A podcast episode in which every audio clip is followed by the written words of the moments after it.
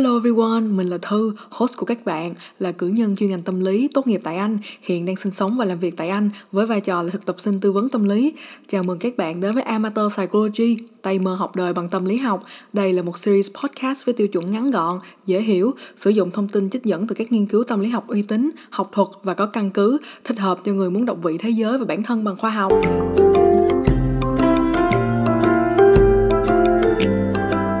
Như mọi người cũng biết, ở episode 63, mình đã có đề cập đến việc nộp đơn xin nghỉ việc và mọi việc đã diễn ra như chia sẻ của mình với mọi người. Mình hiện tại đang thất nghiệp mọi người ơi. Mình tự nghe giọng mình nói về chuyện này mà tự nhiên thấy buồn cười vì mình chưa bao giờ nghĩ mình lại có thể nói ra những lời này với một tông giọng và tâm trạng hân hoan như vậy. Mình đã phụ giúp gia đình trong việc buôn bán từ năm 14 tuổi cho đến khi đi du học. Năm mình đi du học 17 tuổi, mình cũng đã nhanh chóng tìm được việc bán thời gian là bán tạp hóa trong tiệm tạp hóa ở trường đại học tốt nghiệp đại học mình chưa tìm được công việc toàn thời gian mình cũng làm việc bán thời gian với thời gian tương đương như là công việc toàn thời gian bằng công việc chăm sóc sức khỏe. Ngày hôm nay, ngày 8 tháng 5 năm 2023 là ngày đầu tiên kể từ khi bước vào thế giới hậu tuổi thơ theo ngôn ngữ của bác Đặng Hoàng Giang mà mình đã không có công việc gì cũng không nằm trong danh sách nhân viên của bất kỳ tổ chức hay công ty nào kể từ năm mình 17 tuổi kỳ lạ là mình cảm thấy mình đang là một nhân thể tự do, trôi tự do trong vũ trụ và xã hội. Ngày thứ sáu vừa rồi, mình đóng gói bàn phím máy tính, màn hình và laptop gửi lại cho công ty. Vào ngày cuối cùng mình đăng nhập vào hệ thống để giải quyết hoàn toàn mọi công việc, cũng như thủ tục giấy tờ để rời khỏi công việc hiện tại. Mình vui như người trên chín tầng mây. Cuối cùng, mình cũng đã khép lại một hành trình nhiều trải nghiệm và bài học cuộc sống. Cuối tuần là khoảng thời gian mình thư giãn và tận hưởng. Lòng mình nhẹ nhõm như là tờ vậy á. Thức dậy vào sáng thứ hai, không có bệnh nhân chờ đợi mình. Trong lòng mình cũng không có lo lắng về khả năng gặp bệnh nhân sẽ thô lỗ với mình hay bệnh nhân cấp độ nguy hiểm cao. Sự bất an trong mình không còn dâng lên trộn rộn trong bụng nữa. Mình cũng không còn làm việc theo guồng quay, đăng nhập vào máy tính lúc 9 giờ sáng, rồi mong đợi đến lúc 5 giờ chiều để có thể rời khỏi bàn làm việc. Mình cảm giác như bản thân đang bước vào một thế giới khác, học cách thích nghi với một bình thường mới, không có quy định, không có khuôn khổ. Mình trở thành sếp của chính mình, tự đưa ra deadline, công việc và mục tiêu cho chính mình. Mình bước vào vô định. Có thể mọi người sẽ cười mình, có lẽ mọi người cũng sẽ đồng cảm với mình, nhưng mình đã lôi lại tập podcast cũ của mình là tập 33 Embracing Uncertainty. Mình không biết phải làm gì tiếp theo để nghe lại, tự chứng an bản thân rằng mọi việc rồi từ từ đâu sẽ lại vào đấy. Quay trở lại với vô định, mình nhận ra tình huống lần này đã thay đổi rất nhiều. Nếu như năm 20 tuổi khi làm tập podcast đó, mình đã bị động, rơi vào vô định sau khi tốt nghiệp đại học, thì lần này việc bước vào vô định là sự chủ động của mình. Rời khỏi một công việc ổn định hứa hẹn visa làm việc ở Anh để tìm kiếm niềm vui, đam mê và tự do của tâm hồn. Mình đã take a leap of faith hay tiếng Việt nghĩa là thực hiện cú nhảy cùng niềm tin rằng mọi chuyện đã được sắp đặt bởi vũ trụ. Mình chỉ làm theo tiếng gọi của trái tim mình làm điều tương thích với bản thể chân thật nhất của chính mình và đâu sẽ lại vào đấy mình đã rút hết cả can đảm để nhảy cú nhảy này đến với tập 64, 30 tập podcast kể từ khi đứa trẻ là mình bị đẩy vào thế giới người lớn. Chúng ta lại quay lại nói về vô định. Vô định có ảnh hưởng gì đến tâm lý con người và não bộ? Nghỉ việc và cảm giác vô định sau khi nghỉ việc và trả lời câu hỏi tiếp nối vô định là điều gì?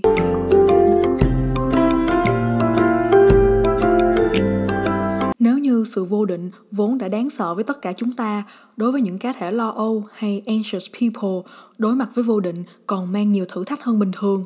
Nguyên nhân đằng sau việc chật vật với vô định khi chúng ta nhạy cảm và lo âu hay thậm chí nghĩ nhiều hơn những người bình thường nằm ở hiệu ứng của vô định lên não bộ con người.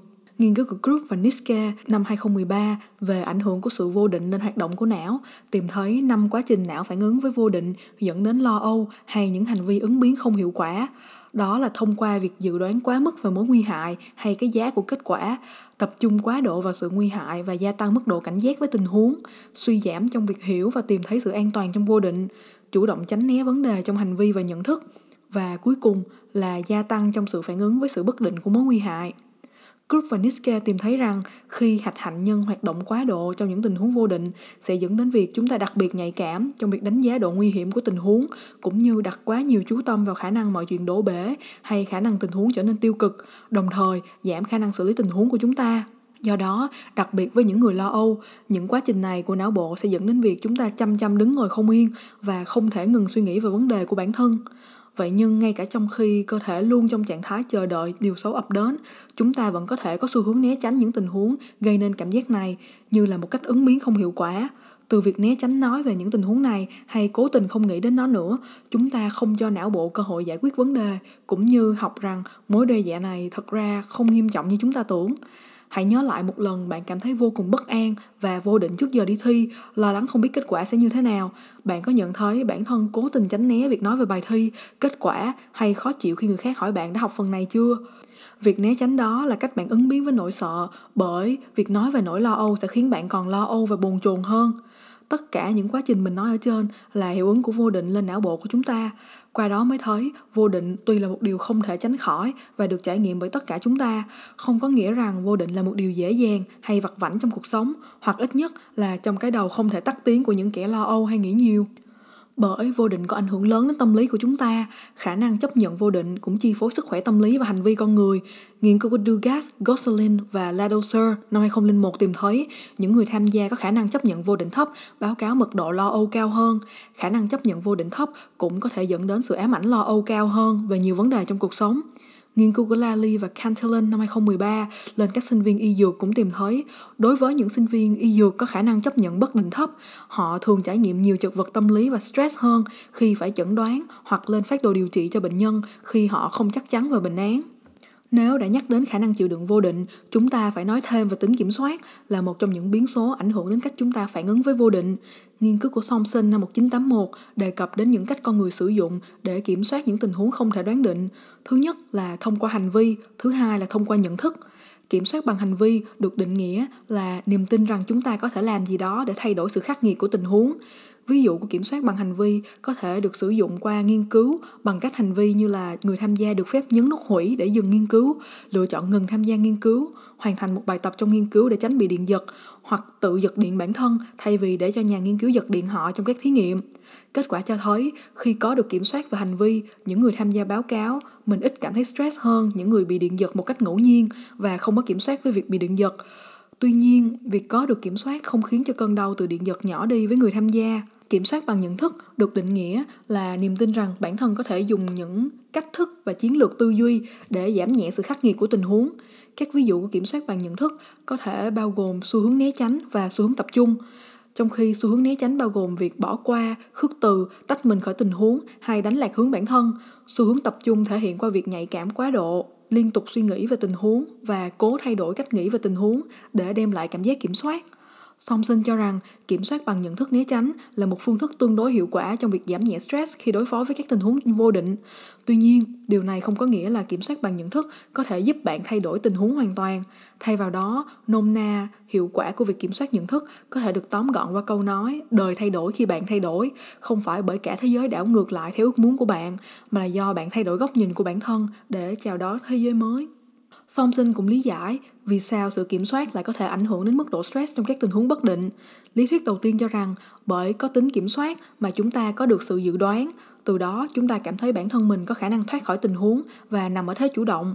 Bên cạnh đó, tính lường trước được có thể giảm thiểu hoạt động quá tải của nhận thức. Khi biết được điều gì sẽ xảy đến tiếp theo, chúng ta không phải dồn hết tiềm lực để quan sát những manh mối của tai họa hay rủi ro. Thứ hai, lý thuyết của Deschamps năm 1986 cho rằng con người có nhu cầu cảm thấy tính tự chủ và nhìn nhận được năng lực của chính mình. Việc mất kiểm soát do đó khiến chúng ta cảm thấy vô dụng và bất lực. Bên cạnh đó, lý thuyết của Bram năm 1966 cũng cho rằng chúng ta cảm thấy khó chịu trong những tình huống mà mình không có được tự do làm điều mình muốn. Từ đó, cảm giác mất kiểm soát khi rơi vào vô định khiến chúng ta cảm thấy kém cỏi, tức giận hoặc công sức của bản thân đổ sông đổ biển. Cuối cùng, Cảm giác kiểm soát giúp chúng ta ít lo âu và stress hơn bởi chúng ta biết dẫu có chuyện gì xảy ra, chúng ta cũng có khả năng đảm đương được. Trong khi đó, trong vô định, chúng ta không biết điều gì sắp xảy ra và điều đó có thể làm chúng ta tan nát hay không. Bởi đó mà vô định khiến chúng ta bức rứt và đứng ngồi không yên đến như vậy. Chúng ta không có kiểm soát với thế giới trong vô định. Từ đầu podcast đến giờ, mình đã nói rất nhiều về ảnh hưởng của vô định và vì sao cảm giác vô định lại mang lại sự bất an và lo lắng cho chúng ta như vậy. Vậy nhưng sau 30 tập podcast và rất nhiều thay đổi trong cuộc sống kể từ khi tốt nghiệp đại học năm 20 tuổi, mình đã học được gì về vô định? Điều lớn nhất mình học được có lẽ chính là bất kể ở giai đoạn nào trong đời, sau khi tốt nghiệp, sau khi chia tay người yêu, sau khi nghỉ việc, Chúng ta vận hành trong vũ trụ như những tinh thể không thể ngừng dịch chuyển và biến đổi. Chính bởi tính thường biến này mà cuộc sống không bao giờ dừng lại ở một vị trí buồn chán và tẻ nhạt. Bất kể bạn là ai, đã làm được gì, đang cảm thấy vô cùng mãn nguyện và an lạc hay đang cảm thấy chơi vơi và mất phương hướng, tất cả những trạng thái này đều chỉ mang tính chất tạm thời. Trong quá trình trưởng thành, chúng ta buộc phải trải qua mọi cung bậc cảm xúc này, từ tự hào về bản thân đến loay hoay, lo âu hồi hộp, từ cảm thấy mình cuối cùng cũng được nghỉ ngơi đến cảm giác vô định không biết một tuần sau, một tháng sau, một năm sau mình sẽ làm gì. Điều chúng ta có thể làm đó chính là hiểu về sự không thể tránh khỏi của những cảm giác khó nuốt trong quá trình lớn lên. Cụ thể hơn ở episode này hay đối với chính mình trong giai đoạn này là việc phải chấp nhận vô định. Vậy làm cách nào chúng ta có thể chấp nhận sự vô định và sống ít lo âu nhất trong trạng thái này? Một điều mình tìm thấy từ lời khuyên trong video của YouTuber Ali Abdo, một cựu bác sĩ đã bỏ nghề sang làm YouTuber ở Anh, là thực hiện việc đặt câu hỏi và trả lời câu hỏi về nỗi sợ của bạn. Um, các câu hỏi này có thể được tìm thấy qua blog của Tim Ferriss, tác giả của sách Tuần làm việc 4 giờ. Bảy câu hỏi này bao gồm việc định nghĩa cơn ác mộng lớn nhất của đời bạn, cho đến câu hỏi nếu bạn bị đuổi việc ngày hôm nay bạn sẽ làm gì để quản lý tài chính của bản thân qua cơn hoạn nạn. Mình sẽ để link đến bài blog này cho các bạn có hứng thú muốn tham khảo và thử làm bài tập này. Cuối cùng, mọi chuyện rồi sẽ ổn thôi. Lùi lại và thở một hơi dài trước khi chúng ta outro episode ngày hôm nay nha.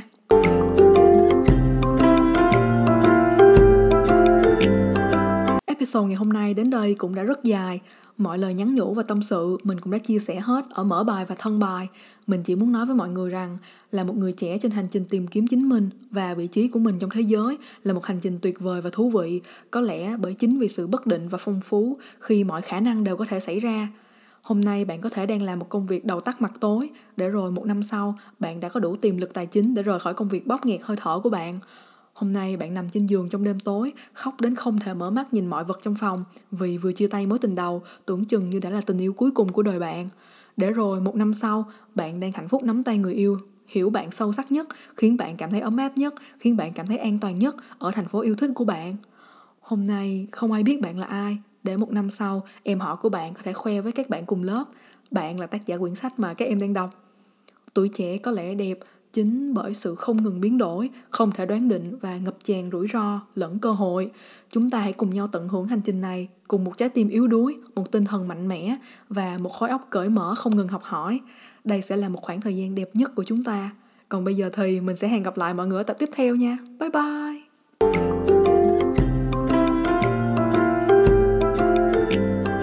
Cảm ơn các bạn đã dành thời gian lắng nghe Amateur Psychology. Nếu các bạn yêu thích podcast ngày hôm nay thì hãy follow mình trên ứng dụng bạn đang sử dụng và giới thiệu cho cả bạn bè và người thân cùng lắng nghe nhé. Các bạn cũng có thể để lại đánh giá cho mình qua cả Apple Podcast và Spotify là một cách ủng hộ mình hoàn toàn miễn phí và có thể đưa Amateur Psychology đến nhiều người nghe hơn. Mọi người cũng có thể theo dõi Amateur Psychology qua Facebook, Instagram, YouTube và đọc tài liệu được nhắc đến ở mỗi tập qua blog của Amateur Psychology. Mọi đường link sẽ được tìm thấy qua website ở phần mô tả. Một lần nữa, mình là Thư, host của các bạn. Chào tạm biệt và chúc các bạn luôn tự bổ sung kiến thức cho bản thân. Goodbye and stay woke guys!